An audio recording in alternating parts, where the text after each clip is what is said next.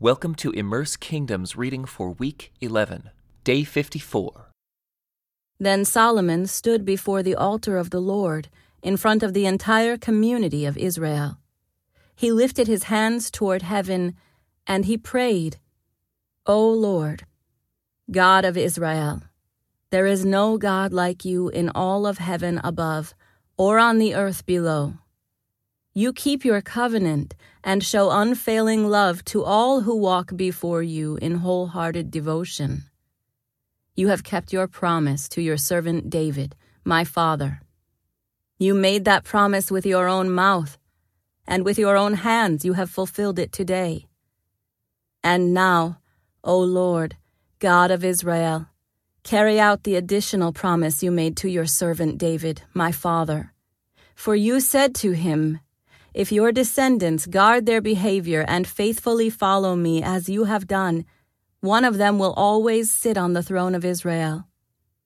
Now, O God of Israel, fulfill this promise to your servant David, my father. But will God really live on earth? Why, even the highest heavens cannot contain you. How much less this temple I have built? Nevertheless, Listen to my prayer and my plea, O Lord my God. Hear the cry and the prayer that your servant is making to you today. May you watch over this temple night and day, this place where you have said, My name will be there. May you always hear the prayers I make toward this place. May you hear the humble and earnest requests from me and your people Israel when we pray toward this place. Yes, Hear us from heaven where you live, and when you hear, forgive. If someone wrongs another person and is required to take an oath of innocence in front of your altar in this temple, then hear from heaven and judge between your servants, the accuser and the accused. Punish the guilty as they deserve, acquit the innocent because of their innocence. If your people Israel are defeated by their enemies because they have sinned against you, and if they turn to you and acknowledge your name and pray to you here in this temple, then hear from heaven and forgive the sin of your people Israel and return them to this land you gave their ancestors. If the skies are shut up and there is no rain because your people have sinned against you, and if they pray toward this temple and acknowledge your name, and turn from their sins because you have punished them, then hear from heaven and forgive the sins of your servants, your people Israel. Teach them to follow the right path, and send rain on your land that you have given to your people as their special possession.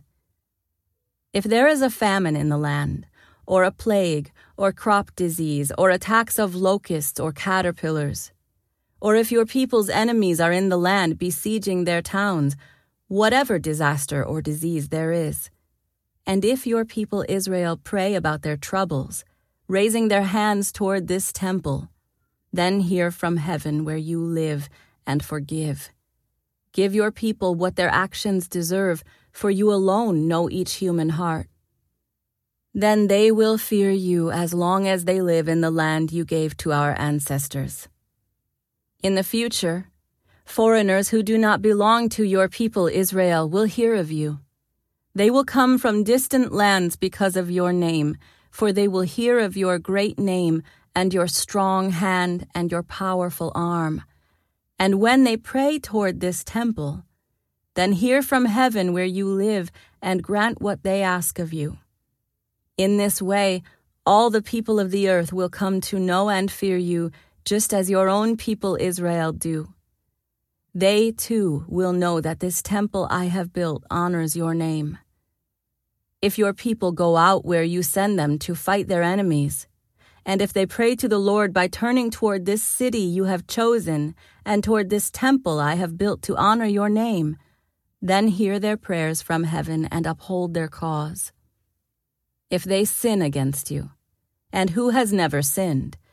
You might become angry with them and let their enemies conquer them and take them captive to their land far away or near. But in that land of exile, they might turn to you in repentance and pray, We have sinned, done evil, and acted wickedly. If they turn to you with their whole heart and soul in the land of their enemies, and pray toward the land you gave to their ancestors, toward this city you have chosen, and toward this temple I have built to honor your name, then hear their prayers and their petition from heaven where you live, and uphold their cause.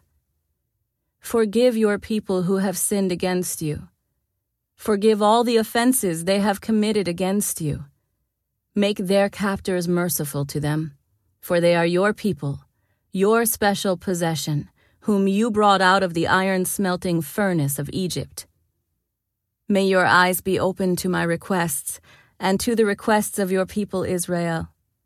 May you hear and answer them whenever they cry out to you.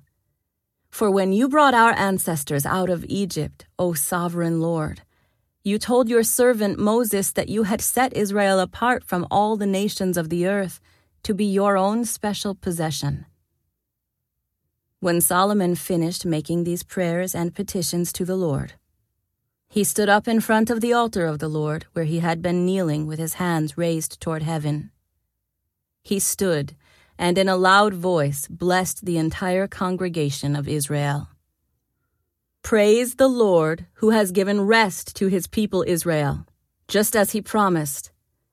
Not one word has failed of all the wonderful promises he gave through his servant Moses. May the Lord our God be with us as he was with our ancestors. May he never leave us or abandon us. May he give us the desire to do his will in everything and to obey all the commands, decrees, and regulations that he gave our ancestors. And may these words that I have prayed in the presence of the Lord be before him constantly, day and night, so that the Lord our God may give justice to me and to his people Israel, according to each day's needs. Then people all over the earth will know that the Lord alone is God, and there is no other and may you be completely faithful to the Lord our God. May you always obey his decrees and commands, just as you are doing today. Then the king and all Israel with him offered sacrifices to the Lord. Solomon offered to the Lord a peace offering of 22,000 cattle and 120,000 sheep and goats. And so the king and all the people of Israel dedicated the temple of the Lord. That same day, the king consecrated the central area of the courtyard in front of the Lord's temple. He offered burnt offerings, grain offerings, and the fat of peace offerings there. Because the bronze altar in the Lord's presence was too small to hold all the burnt offerings, grain offerings, and the fat of the peace offerings. Then Solomon and all Israel celebrated the festival of shelters in the presence of the Lord our God. A large congregation had gathered from as far away as Lebo Hamath in the north and the brook of Egypt in the south. The celebration went on for fourteen days in all seven days for the dedication of the altar, and seven days for the festival of shelters. After the festival was over, Solomon sent the people home. They blessed the king and went to their homes joyful and glad, because the Lord had been good to his servant David and to his people Israel. So Solomon finished building the temple of the Lord, as well as the royal palace. He completed everything he had planned to do.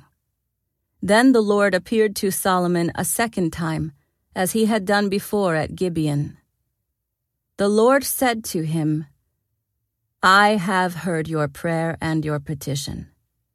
I have set this temple apart to be holy, this place you have built where my name will be honored forever. I will always watch over it, for it is dear to my heart. As for you, if you will follow me with integrity and godliness as David your father did, obeying all my commands, decrees, and regulations, then I will establish the throne of your dynasty over Israel forever. For I made this promise to your father David One of your descendants will always sit on the throne of Israel. But if you or your descendants abandon me and disobey the commands and decrees I have given you, and if you serve and worship other gods, then I will uproot Israel from this land that I have given them. I will reject this temple that I have made holy to honor my name. I will make Israel an object of mockery and ridicule among the nations. And though this temple is impressive now, all who pass by will be appalled and will gasp in horror. They will ask, Why did the Lord do such terrible things to this land and to this temple?